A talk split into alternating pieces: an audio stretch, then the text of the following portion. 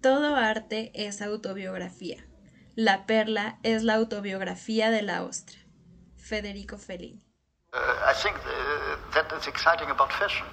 You look in the past, you look at paintings from whatever century.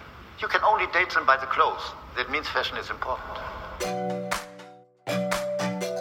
En este canal hablamos de la moda como territorio social, político, económico y cultural, en donde la historia se ha desarrollado desde la antigüedad hasta hoy. Todos los días al despertar decides cómo vestirte y por lo tanto, quién serás cada vez. Esta, entonces, también es tu historia. Oh, okay. I see. You think this has nothing to do with you. Hola, ¿cómo están? Bienvenidas y bienvenidos a Historia y Moda. Soy Diana Porta, creo que nunca me había presentado y tal vez muchos nuevos escuchas pensaban que era algún ente o voz digital, pero no, soy yo. Estoy muy contenta de compartirles la historia de hoy, aunque no es la más alegre. Veamos este caso. Y de hecho contiene información un poco sensible, así que escúchese con atención e hígado. Antes de comenzar, quiero agradecer a nuestros mecenas en Patreon que apoyan y hacen posible este proyecto y recordarles que nos encanta escuchar sus opiniones y sugerencias. Así que no duden en dejar sus ideas en nuestras redes sociales o en los comentarios del episodio si nos escuchan en Patreon o en las preguntas que aparecen al final hasta abajo si nos escuchan en Spotify. Este episodio es un video podcast que está disponible en Patreon con imágenes y videos de todo lo que estaremos hablando. Probablemente hayamos escuchado sobre cómo el algodón es muy poco sostenible por la cantidad de agua que consume o cómo el proceso del curtido de piel es muy contaminante. Al principio del canal hablamos de lo dañino que era el proceso de crear el rayón en el siglo XX, etcétera, etcétera. Hemos hablado de muchos ejemplos. Quienes estén en el ámbito de la moda y o la sostenibilidad estarán seguramente muy empapadas y empapados de todo esto, pero no se ha hablado mucho de otra materia prima de origen animal, las perlas. En nuestro episodio 55 de la primera temporada hablamos de cómo, entre otros bienes, las perlas americanas fueron parte de la riqueza que convirtió a España en un imperio. Imaginemos al primer ser humano abriendo un marisco para cenar y encontrando una perla luminosa en su interior. ¿Qué debió haber pensado? Por su blancura opalescente en Persia, las perlas eran llamadas murwari, que significa hijo de la luz. En China, la gente creía que se habían caído de las nubes cuando los dragones luchaban. Plinio el Viejo, escribiendo en el siglo I, pensaba que se habían formado a partir de rocío, mientras que otros especulaban que de alguna manera un rayo había caído sobre la concha. El caso es que eran mágicas. Cuando los europeos las vieron por primera vez, las llamaron lágrimas del mundo. La perla es la única piedra preciosa que no se extrae de la tierra, sino que es producida por un animal vivo. A diferencia de otras gemas, no requiere tallado ni pulido para que emita fluorescencia. El pulido, de hecho, no fue inventado hasta finales del siglo XVII, mientras que el collar de perlas más antiguo se hizo en Persia hace 2.400 años. La propia concha es quizá la forma más antigua de joyería. Algunas cuentas de concha tienen 100.000 años. Pero la perla es mucho más rara que la concha.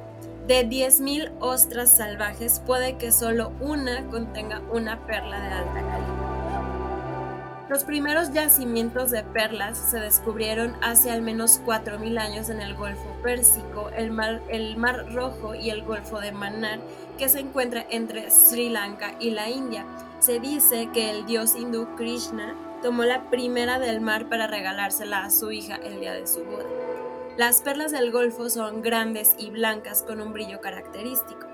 No pasó mucho tiempo antes de que se convirtieran en la base de una extensa ruta comercial global que se extendía desde Basora hasta China y para que los yacimientos de perlas del Golfo Pérsico se hicieran famosos. Las perlas eran extremadamente costosas. Se dice que durante las guerras del Imperio Romano, el general Vitelio financió toda una campaña militar vendiendo solo uno de los pendientes de perlas de su madre.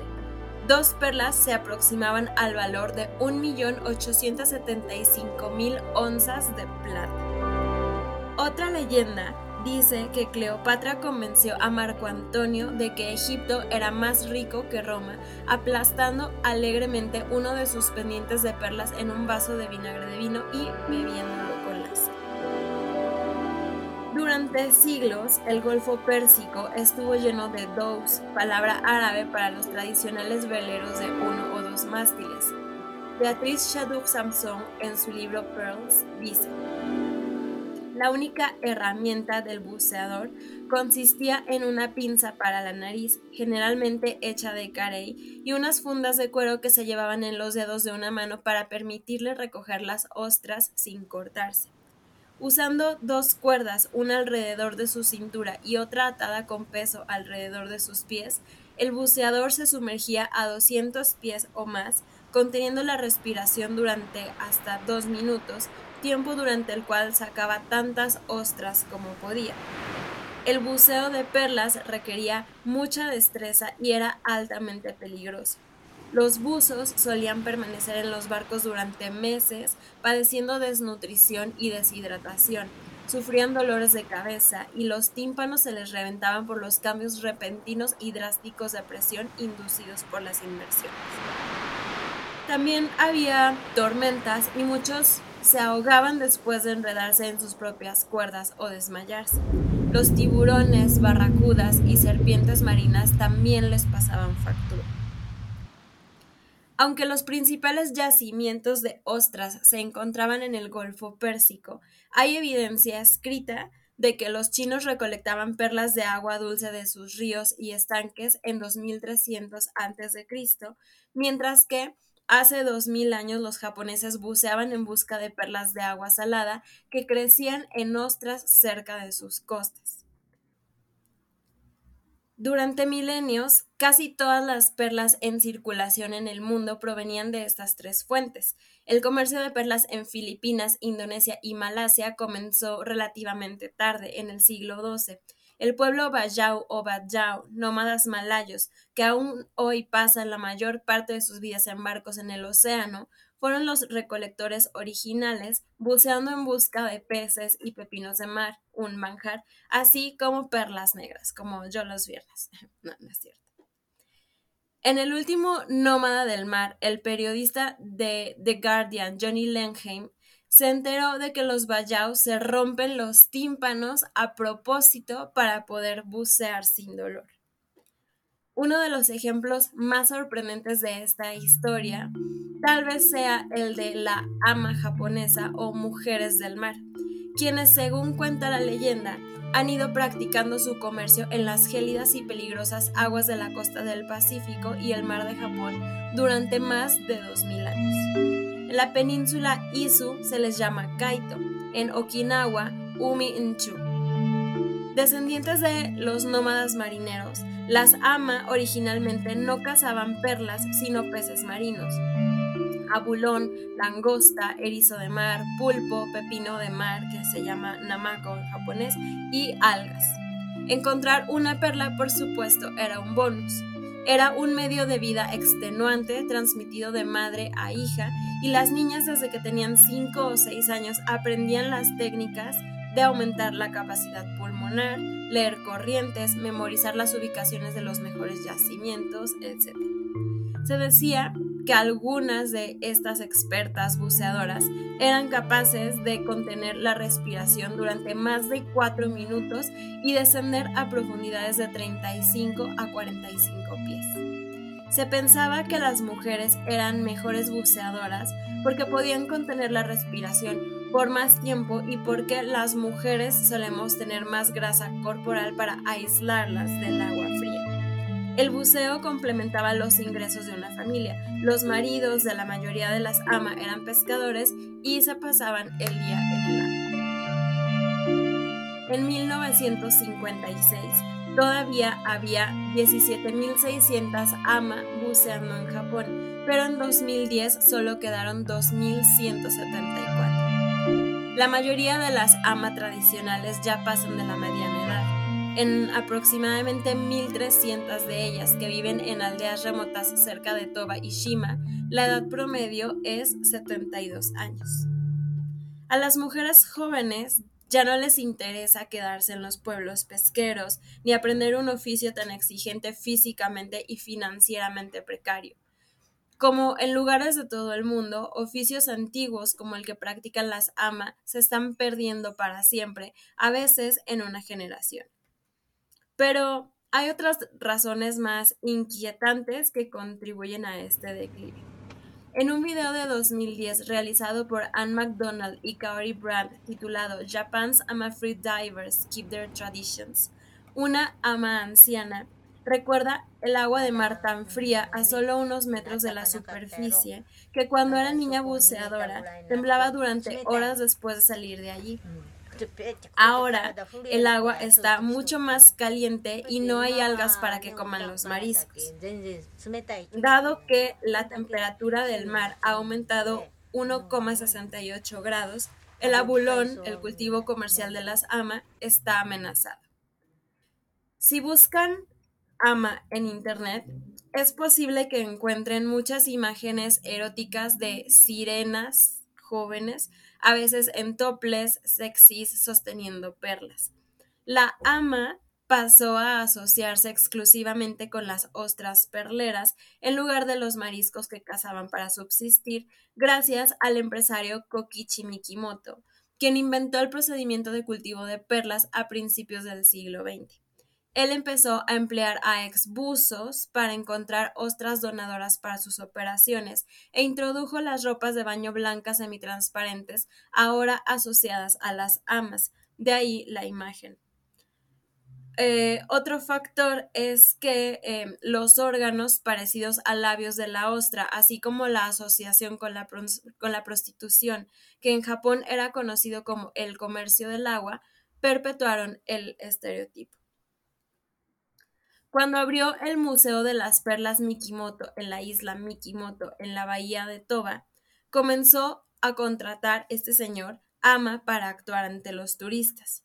Aunque algunas ama tradicionales todavía reclaman sus derechos hereditarios para bucear en busca de abulones alrededor de la isla Jegura, la mayoría de las ama ahora están retiradas o hacen buceo de perlas para turistas.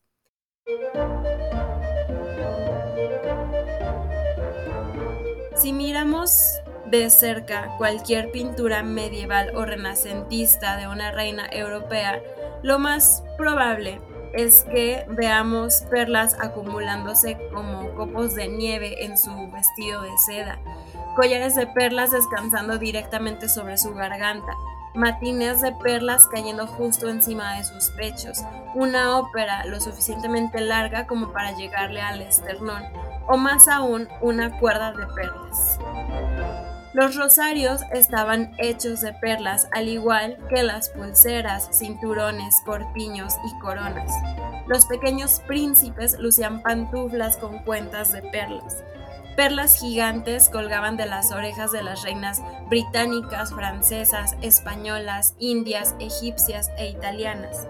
Las perlas estaban profusamente bordadas en las túnicas del clero. En las pinturas ortodoxas rusas se cosían perlas directamente sobre el lienzo, adornando el manto y el cabello de la Virgen. La famosa alfombra de perlas de Baroda, creada inicialmente para cubrir la tumba del santo profeta en Medina, estaba densamente cubierta de perlas naturales del Golfo, más de 1,000,000 de ellas. Durante siglos, la demanda de perlas dio como resultado montículos de conchas de ostras podridas y agrietadas que cubrían las playas de Sri Lanka. En su artículo para Vanity Fair, Naked Luster, Stephen King escribe: las perlas más finas serían inmediatamente aseguradas para las cortes indias, y las de clase inferior, así como las perlas semilla, se transportaban a Europa para ser utilizadas en los aljofares de los moros que adornaban los vestidos de corte de las bellezas ibéricas. El deseo por ellas era insaciable. Una de esas bellezas ibéricas fue Isabel la Católica. Cuando ella y Fernando patrocinaron el primer viaje de Cristóbal Colón para descubrir una ruta alternativa a la India, la lujuria por las perlas era una de sus motivaciones, junto con el oro, la plata y otros botines que esperaban sustentarían su creciente imperio y, en consecuencia, sus guerras. El mito de la perla, la creencia de que existían yacimientos de perlas sin descubrir, que harían ricos a todos si los encontraban, fue un factor en todas las primeras expediciones al Nuevo Mundo. Los españoles no quedaron decepcionados. En 1498, en el tercer viaje de Colón, desembarcó en una gran isla caribeña frente a la costa de Venezuela. Allí se encontró con los indios Guaiqueri, que se adornaban sus ropas con enormes cantidades de perlas. La isla de Margarita, como llegó a llamarse, recibió su nombre del latín, o sea, en latín literalmente perla se dice Margarita. Un extenso criadero de ostras yacía bajo las aguas entre la isla de Margarita y la cercana isla de Cubagua, produciendo perlas de un brillo increíble y un único tinte amarillento. En 1525, la isla de Margarita se había convertido ya en colonia española. Los indígenas habían sido esclavizados para servir como buceadores y estaba en proceso un saqueo a gran escala de perlas. La imagen de un paisaje sembrado de ostras putrefactas arrancadas con avidez del fondo del océano contrasta duramente con los millones de perlas luminiscentes representadas en los retratos de la época. Y no solo había indios esclavizados en las pesquerías de perlas frente a la costa de América Central, sino que también muchos africanos que a menudo eran excelentes nadadores en sus ríos, lagos y costas nativas, fueron traídos cuando los esclavos indios comenzaron a morir por exceso de trabajo y enfermedades. Los esclavos africanos que originalmente habían sido importados para trabajar en las minas de oro, comenzaron a bucear en busca de perlas en la isla de Margarita alrededor de 1526. Durante el siglo siguiente, indios y africanos a menudo trabajaron juntos en las pesquerías y soportaron las mismas condiciones agotadoras y brutales. Se les encerraba en sus chozas por la noche para evitar cualquier intercambio clandestino de perlas, así como las relaciones sexuales, que los dueños esclavos creían que perjudicaría la fuerza de sus trabajadores para el trabajo del día siguiente. Bucear aquí, como en cualquier otro lugar, ponía en peligro su vida. El agua estaba fría y los buzos trabajaban a profundidades asombrosas, a veces sumergiéndose hasta 90 pies. El aire en los pulmones de los buzos podría comprimirse tanto que sus pulmones colapsarían y los tímpanos explotarían. Sangraron y se desmayaron o subieron a la superficie para colapsar en sus barcos y morir. También fueron atacados por tiburones, mantarrayas y otros depredadores que habían venido a alimentarse de la carne desperdiciada de ostras que los propietarios de perlas arrojaban al agua. Fueron tantos los esclavos africanos devorados por los tiburones que la corona española propuso una ley para prohibir que se arrojaran por la borda ostras y esclavos muertos. Entre 1513 y 1540 se recolectaron aproximadamente 120 millones de perlas de las aguas del Caribe para llenar las arcas de España. Los esclavos indios y africanos que buceaban en busca de perlas frente a las costas de Venezuela produjeron más riqueza que en cualquier otro lugar de América, hasta que los europeos comenzaron a explotar los famosos depósitos de plata en Bolivia y Perú. Un tercio de todo el botín del Nuevo Mundo procedía de perlas. En este lugar se encontró una de las perlas más famosas del mundo, llamada la peregrina. con forma de pera del tamaño de un huevo de paloma, más o menos así. La perla compró la libertad del buceador que la encontró y pronto ocupó su lugar entre las joyas de la corona de Isabel. Se le puede ver colgada del cuello de la realeza en las pinturas durante los siguientes 500 años, pasando de reina en reina, de país en país, hasta que Richard Burton la compró en una subasta en 1969 por $37,000 como regalo de San Valentín para Elizabeth Taylor. En 2011 se vendió por $11 millones. Inspirándose en los lechos de perlas del Caribe, así como en los populares cantares de gesta, que describían caballeros en busca de tierras desconocidas y llenas de riquezas, la corona española financió a Cortés y Pizarro para que dirigieran expediciones aún más extensas y costosas a México y Centroamérica. Hernán Cortés desembarcó cerca de Veracruz, México, el 22 de abril de 1519 e inmediatamente comenzó a saquear violentamente todo a su paso en su camino hacia el centro de México y finalmente derrotó al Imperio Azteca. O más precisamente, ya no era solo el Imperio Azteca, sino era la Triple Alianza, que era un estado organizado entre mexicas, tenochcas, texcocanos y tlacopanecas. Cuando los españoles desembarcaron en América, el centro de México era el lugar más densamente poblado del planeta. Algunas estimaciones llegan hasta los 25.5 millones de personas, el doble de personas por milla cuadrada que China o India. Tenochtitlán era más grande que París. Los historiadores creen que si no hubiera sido por los caballos, las armas y, lo más devastador, las enfermedades que los hombres de Cortés trajeron consigo, tal vez la ciudad no habría caído. En 1533, los marineros que regresaban a Tenochtitlán le dijeron a Cortés que su barco había encallado en lo que pensaban era una isla frente al mar de la costa occidental del continente y que luego se descubrió que era la península de hoy Baja California. Allí se encontraron con indios que llevaban el pelo largo trenzado con hermosas perlas y grandes conchas de nácar o madre perla, sorprendentemente brillantes, que adornaban sus cuerpos. Cortés inmediatamente comenzó a hacer planes para una excursión al norte, obviamente. Aterrizó en La Paz en mayo de 1535 con 3 galeones y 600 hombres. Cuando llegó la noticia de que se habían encontrado nuevos yacimientos de perlas, los cazadores de tesoros españoles de la costa este rápidamente hicieron sus maletas y se llevaron consigo a muchos de sus buzos africanos esclavizados. Durante los siguientes 500 años, miles de personas peinaron las aguas del Golfo de California, también llamado Mar de Cortés, lo que dio lugar a la colonización de la península de Baja California y a que La Paz se convirtiera en un centro de obtención de perlas tan importante como el Golfo Pérsico.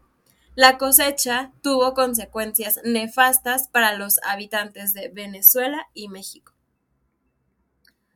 John Steinbeck cuenta en su novela La Perla, ambientada en Loreto, al norte de La Paz, que la luz se filtraba a través de las aguas hasta el lecho en que yacían las rugosas ostras perlíferas, un lecho pedregoso y tapizado de conchas destrozadas. Este mismo banco había hecho del rey de España un gran poder europeo en años pretéritos, ayudándole a costear sus guerras y a ornar las iglesias en provecho de su alma.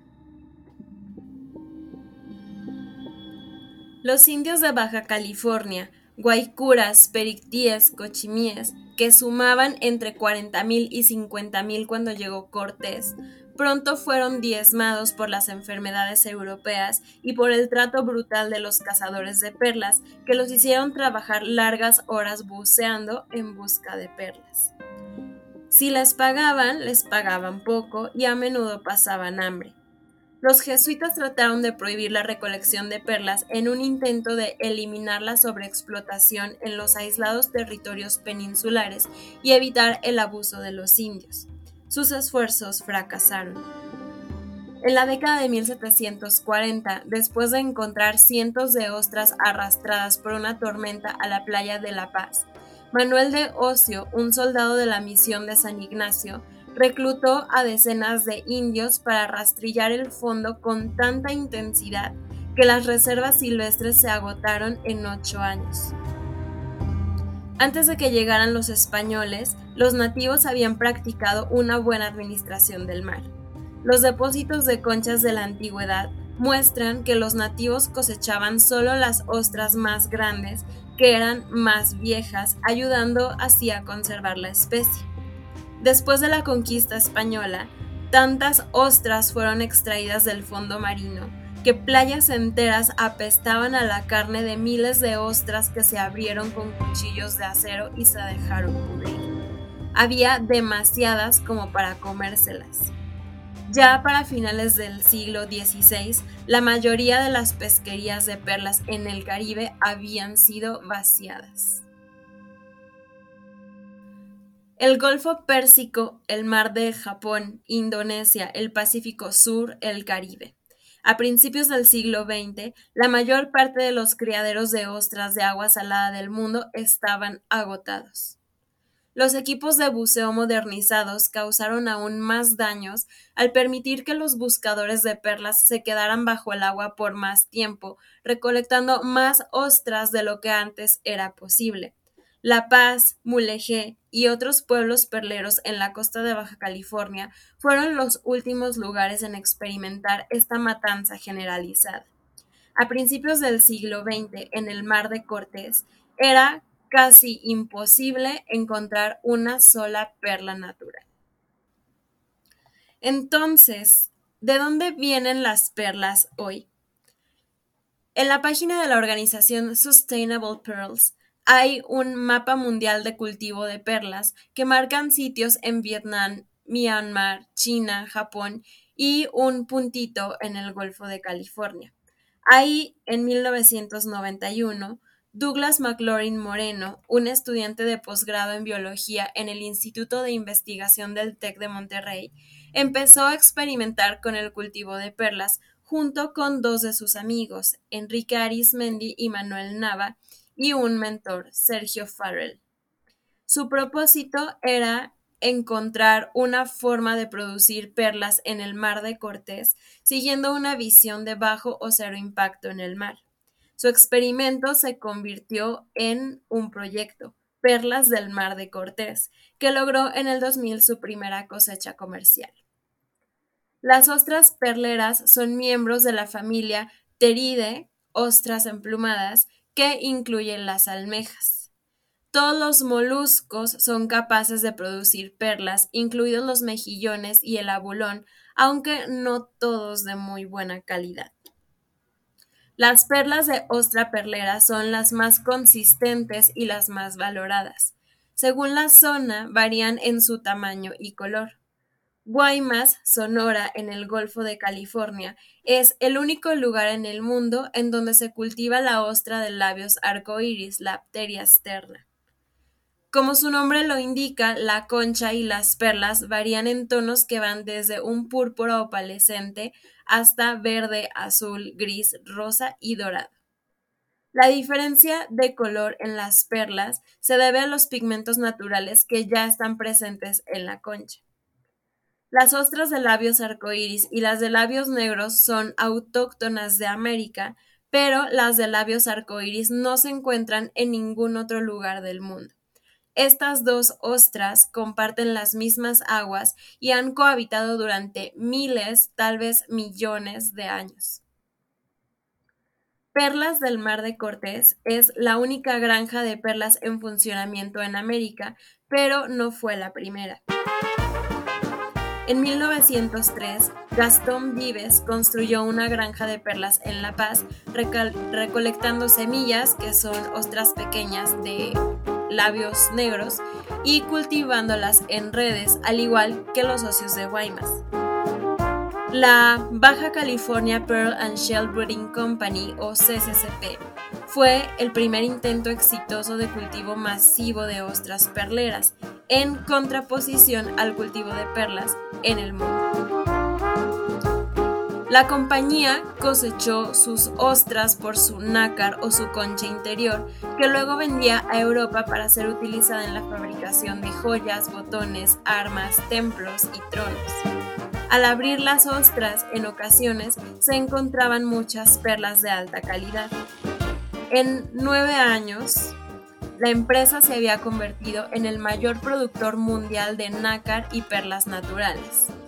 Pero el éxito de Vives duró poco. En 1914, la Revolución Mexicana provocó el saqueo y la destrucción total de la granja de perlas. El nuevo gobierno, en extrema necesidad financiera, levantó las restricciones a la pesca de perlas. En 15 años se agotaron las ostras y en 1939 el gobierno mexicano prohibió por completo el buceo de perlas.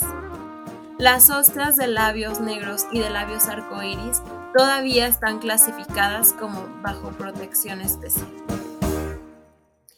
Ahora voy a ponerles un breve video sobre el cultivo de perlas.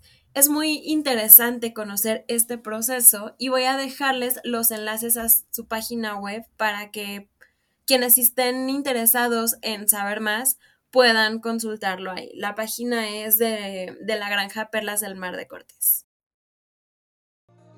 El proceso de cultivo da inicio con la obtención de juveniles de concha nácar.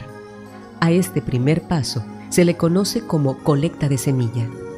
Cuando las ostras se reproducen, liberan millones de huevecillos al mar, que cuando son fertilizados se convierten en larvas microscópicas, las cuales viajan con las corrientes marinas buscando un buen lugar para vivir.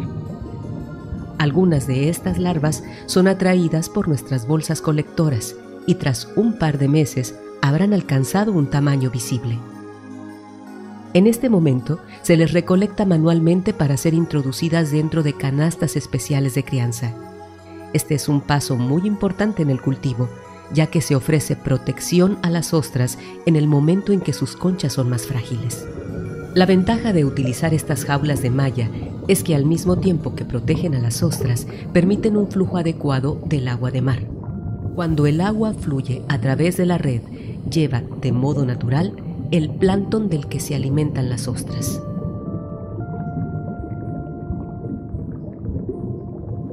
El cultivo de las ostras implica un trabajo intenso en mano de obra y mantenimiento. Las conchas de cada organismo deberán ser raspadas manualmente para eliminar la gran cantidad de animales y plantas marinas que crecen sobre sus conchas. Este proceso se realiza 5 veces al año para cada ostra. Sin este mantenimiento continuo, los animales se debilitarían y no serían capaces de producir perlas de calidad. Cuando las ostras alcanzan su madurez, a los 2 años de edad, son sometidas a un procedimiento quirúrgico para inducir la producción de una perla de cultivo. Esta operación es indispensable, ya que en la naturaleza la incidencia de perlas es extremadamente rara. De cada 10.000 ostras, tan solo se puede obtener una buena perla natural. Esta delicada operación es realizada por personas con las habilidades, experiencia y conocimientos necesarios para lograr que la ostra produzca una hermosa perla de cultivo. La operación de implante es compleja, pero los principios biológicos son sencillos. Se coloca una pequeña esfera de nácar dentro del cuerpo blando de la ostra, junto con una pieza de tejido de injerto que proviene de la parte que elabora el nácar. Es importante considerar que la ostra concede apenas una mínima apertura para realizar la operación, la cual se debe concluir en un tiempo menor a 1 minuto para que la ostra logre sobrevivir. Una vez que las ostras han sido sometidas a cirugía, se colocan nuevamente en sus redes protectoras por un mínimo de 18 meses. Durante este tiempo, las ostras secretan delicadas capas concéntricas de nácar alrededor de sus núcleos esféricos. La paciencia del cultivador es un factor esencial para la calidad de la perla, ya que mientras más tiempo se prolongue su formación, más grueso será su recubrimiento total de nácar, lo que le confiere los importantes atributos de belleza y durabilidad, tal como se espera de las gemas verdaderas. Finalmente, en la cosecha, solo el 20% de las ostras operadas producirán una perla de cultivo con la calidad necesaria para ser considerada una auténtica perla del Mar de Cortés. Las perlas que no cumplen con este criterio de calidad son devueltas al mar para su reciclado natural. En la naturaleza, solo 10 de 1.000.000 de ostras sobrevivirán hasta la edad adulta, pero en las jaulas que tienen en la granja, el 80% sobrevive y se reproduce. En la actualidad hay aproximadamente 200.000 ostras nativas en la bahía de Bacochibampo. Hay más ostras ahora que en cientos de años porque es un entorno protegido. Además de ser un negocio, Perlas del Mar de Cortés funciona como una estación de cría.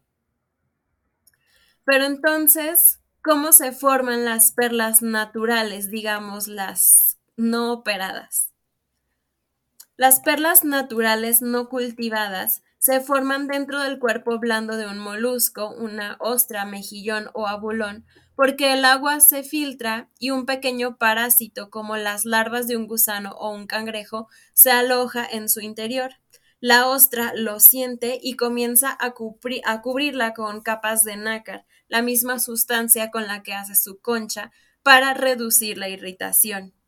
A medida que el nácar se acumula, la perla toma forma y, como el nácar se aplica alrededor del irritante, esa forma suele ser redonda. Esas maravillosas gemas que cuelgan del cuello de la realeza durante miles de años, sí, básicamente son quistes que crecen en los pliegues reproductivos de la ostra, simplemente un núcleo duro cubierto de nácar, cubierto de concha. El cultivo de perlas es el proceso de iniciar artificialmente este proceso. Una perla cultivada está literalmente hecha por la mano humana. La técnica se desarrolló por primera vez, hasta donde sabemos, en la China de los siglos XI al XII, aunque los resultados estaban muy alejados de las perlas que tenemos hoy. Los chinos indujeron ampollas en forma de Buda en mejillones de agua dulce, implantando pequeñas figuras de plomo, piedra o mármol. El resultado fueron facsímiles de nácar del profeta cubiertos de nácar, miles de los cuales se vendieron como talismanes, a menudo con la concha adjunta. El empresario japonés Kokichi Mikimoto fue el primero en experimentar con el cultivo de perlas de aspecto natural a partir de 1905. Su objetivo era producir perlas redondas de Akoya a partir de las ostras Pictada Fucata martensi de Japón. Las perlas naturales ya se habían agotado por la sobrepesca y devastadas por una marea roja. El método secreto de Mikimoto, que inmediatamente patentó, implicaba hacer un pequeño corte en los órganos sexuales de la ostra y colocar una cuenta de concha en su interior. Las perlas Mikimoto comenzaron a aparecer en los mercados de gemas de Europa a finales de los años 20. Los joyeros estaban horrorizados y exigieron un juicio público con la esperanza de que los científicos condenaran estas nuevas perlas como falsas. Para su consternación, el juicio, celebrado en París, confirmó la autenticidad de las perlas y Mikimoto se hizo famoso y, obviamente, rico. La mayor parte de su proceso fue perfeccionado en 1930. En 1952 patentó los instrumentos especiales que los cultivadores de perlas necesitarían utilizar en la operación quirúrgica. Anteriormente, millones de ostras no sobrevivieron a operaciones de este tipo debido al uso de herramientas no adecuadas que causaban hasta un 100% de mortalidad porque las ostras pelean cuando se intentan abrir, o sea, claro, no se dejan violar. Pero en agua fría simplemente se relajan, están letárgicas y se abren. En la mesa de operaciones hay varias pinzas, yo me imagino un espéculo, y el dispositivo que sujeta la ostra. La labor es de un cirujano, aunque también podríamos pensar en un ginecólogo, yo creo. Y apenas se abre unos centímetros para separar el tejido interno al lado del caparazón y descubrir sus órganos reproductivos. El interior de sí se parece sorprendentemente a los genitales femeninos. Las perlas mabe o ampollas, que son medias perlas en el sentido de que crecen al ras de la concha y por lo tanto no son independientes, se siembran exponiendo la concha debajo del tejido del manto y simplemente plantando una cuenta allí. El tejido interno, al encontrar un objeto extraño, será estimulado para secretar nácar y hacer crecer una concha sobre él. Cuando están listos, los mabes se deben cortar del caparazón. El cirujano comienza haciendo una incisión en el órgano reproductor de la ostra y con mucho cuidado introduce una sonda hasta localizar un pequeño órgano llamado saco perlero. Hay que tener mucho cuidado para evitar cada uno de los órganos delicados de la ostra: corazón, riñón, páncreas, hígado, estómago e intestinos. El saco perlero está formado por tejido conectivo, no tiene ninguna función real para la ostra, pero es perfecto para el cultivo de perlas. En el saco se inserta una pequeña cuenta hecha con la concha de un mejillón. Y luego, como se explicó en el video, se pone un injerto de células del tejido del manto. El manto proviene de ostras donantes, ostras que han sido sacrificadas para proporcionar este ingrediente necesario para el injerto. El manto se corta en injertos según el tamaño de cada semilla y luego se coloca encima o debajo. El manto suministra las células que inician la producción de nácar. Si todo va según lo planeado, la ostra sanará y comenzará a crecer una pequeña perla. El manto de la donante puede influir en cómo se ve la perla incluso más que la propia ostra. Aunque la operación de sembrar una ostra dura menos de un minuto, las perlas cultivadas en la granja de Mar de Cortés requieren casi 4 años entre limpieza y crecimiento de forma natural de las perlas en el mar. Si llegan huracanes, lo que ocurre cada vez más debido a que el calentamiento global está provocando no solo más tormentas, sino también la acidificación del agua, esto puede dañar las conchas y toda la granja puede quedar arrasada. Para aumentar el riesgo, por ahora el mercado de perlas ha tocado fondo. Una razón es que las perlas cultivadas de agua dulce, en su mayoría de China, han inundado el mercado. Cada perla debería parecerse a la concha de su ostra. Si no es así, es porque probablemente ha sido pulida. Muchas de las perlas de agua dulce cultivadas en China han sido pulidas. ¿Por qué hacen eso? Cuando no están pulidas, están sin brillo y son poco atractivas. Una perla de agua dulce es una perla que crece dentro de un mejillón. A diferencia de las ostras, los mejillones se pueden sembrar para producir de 30 a 50 perlas pequeñas cada uno. Las perlas son de menor calidad que las perlas marinas, lo que significa que tienen menos brillo y a menudo están deformadas. En la década de 1980, China se convirtió en el mayor productor mundial de perlas cultivadas de agua dulce. En 2010 se cosechaban aproximadamente 2.205 libras. En Naked Luster de Stephen King, él cuenta la historia de Pierre Cartier, quien en 1917 cambió $100 y un collar de perlas por una casa en la Quinta Avenida. Hoy en día los chinos cultivan perlas que se parecen exactamente a las perlas japonesas de Akoya por 1/10 parte del costo. Las perlas de agua dulce también se tiñen, negro, rojo, azul. Usan tintes para el cabello regulares que contienen metales pesados, que se astillan, se desvanecen y eventualmente se desprenden con parte de la cáscara. Para teñir las perlas, lo primero que se hace es perforarlas. Luego las sumergen en la pintura y la perla la absorbe. Las pinturas eventualmente se ensucian y simplemente se tiran a los ríos, donde lo matan todo. Y luego los metales pesados terminan en nuestra comida. La sobreproducción de perlas cultivadas de agua dulce de baja calidad consume nutrientes en el suelo y el agua y provoca la acumulación de heces de ostras que envenenan las cuencas. Además, a menudo se añaden fertilizantes para producir las algas que los mejillones necesitan para alimentarse. Estos, a su vez, acaban en el agua potable. Cada año se comercializan en todo el mundo 1.800 toneladas de estas perlas, 12 toneladas de negras de Tahití, 11 toneladas de blancas, mientras que la producción de perlas del Mar de Cortés es de aproximadamente 0,0004 toneladas de perlas al año. Esto equivale a unas 4.000 perlas. Ahí se cultivan las perlas más raras sobre la faz de la tierra, pero también las más sostenibles en su proceso.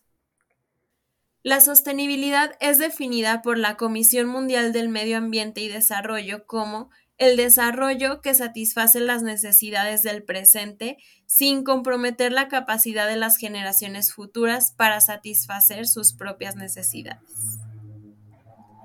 En ecología, es la capacidad de un ecosistema, incluidas las generaciones presentes y futuras de animales y plantas, de permanecer biológicamente diverso y poder continuar.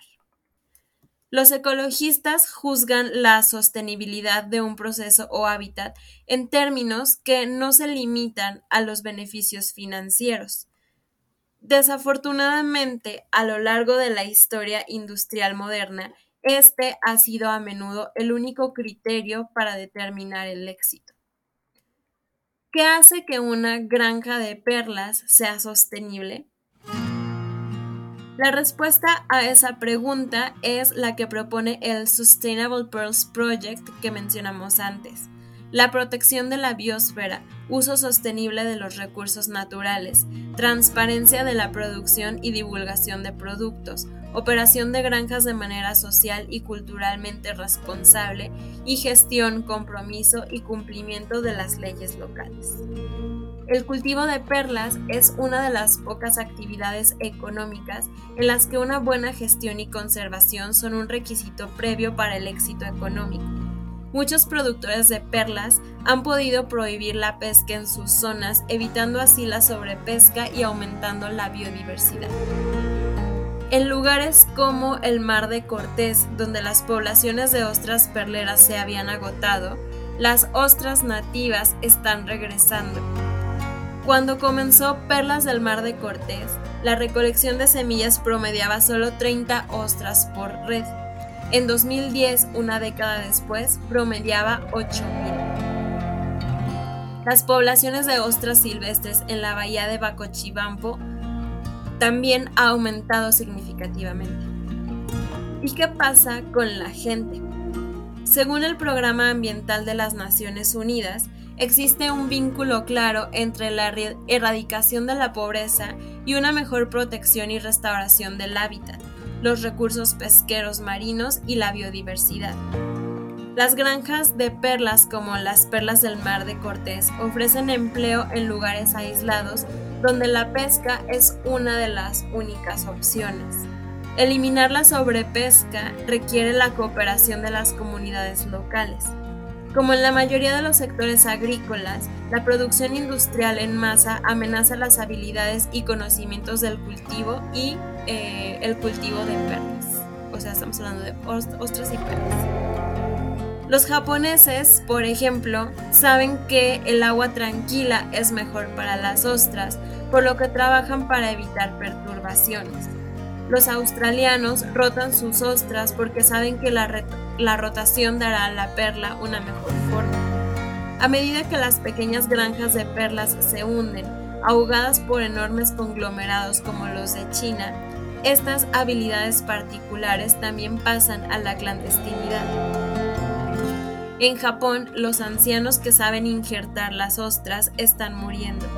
Las granjas de perlas sostenibles mantienen vivas estas habilidades tan humanas y al mismo tiempo ofrecen empleo a las comunidades locales, a menudo indígenas. Se puede esperar que cada vez más personas se encuentren el camino de regreso a un trabajo que les resulte satisfactorio y sostenible, un trabajo que esté en estrecha relación tanto con los animales como con el entorno en el que viven. Aunque los consumidores todavía queremos que nuestros alimentos, nuestra ropa y nuestros productos en general sean baratos y desechables y nuestros trabajos menos extenuantes, cada vez más personas saben que este tipo de consumo tiene un precio que quizás no podamos pagar. Plinio el Viejo hablaba en contra del uso de perlas en la antigua Roma por el peligro que corrían los pescadores que se lanzaban en busca de ellas. ¿Qué habría dicho de todos los esclavos de América, indígenas y africanos, a quienes les estallaron los tímpanos, murieron de hambre o fueron golpeados? ¿Qué pasa con los soldados que se vieron obligados a hacer la guerra por las perlas, los comerciantes que querían más, que alquilaron barcos y rastrillaron el fondo del océano, bombardeando y devastando, de modo que playas enteras quedaron cubiertas de cadáveres de ostras, demasiadas para comer, abiertas por la posibilidad de que se hubiera formado un quiste en los genitales de un animal vivo? Hay una metáfora que dice así: una ostra que no fue herida de alguna manera no produce perlas, pues la perla es una herida cicatrizada. ¿Tú alguna vez te has sentido herido o herida? Entonces produce una perla. Cubre tus heridas con varias capas de amor, resiliencia, etc. Pero mi pregunta aquí se extiende a más allá de nosotros mismos. ¿Cuánto más tenemos que herir al planeta para aprender a cuidarlo? ¿Tenemos realmente el tiempo de esperar a que nuestras acciones mágicamente se reviertan? ¿O somos nosotras y nosotros más bien el nácar de quien depende que la industria empiece a contribuir en el proceso de sanación del planeta? Muchas gracias por escucharnos y acompañarnos en esta triste historia. Muchos de nosotros queremos saber de dónde vienen nuestras cosas, saber que no se arrasó un pueblo para conseguirlas, aunque a veces la realidad, sinceramente, es dura y habríamos preferido pecar de ignorancia para no renunciar a muchas de ellas. Pero, ¿te gustaría una joya manchada? Los esperamos la próxima semana con un episodio en el que hablaremos sobre tendencias. Esas claro que las pueden buscar en internet o seguro ya saben que el color del año es el peach, pero ¿saben cómo nace una tendencia? ¿Cómo le hacían Dior y Chanel para saber qué colores usar si no existía Pantone? ¿Y cómo surgieron las agencias como WGSN, Fashion Snoops, etc.? Y ahora que existe todo eso, ¿para qué nos sirven? No se pierdan la respuesta a todas estas preguntas, además con una invitada muy especial en otro episodio de Materiales, Texturas, Colores, Historia y... ¡Chao!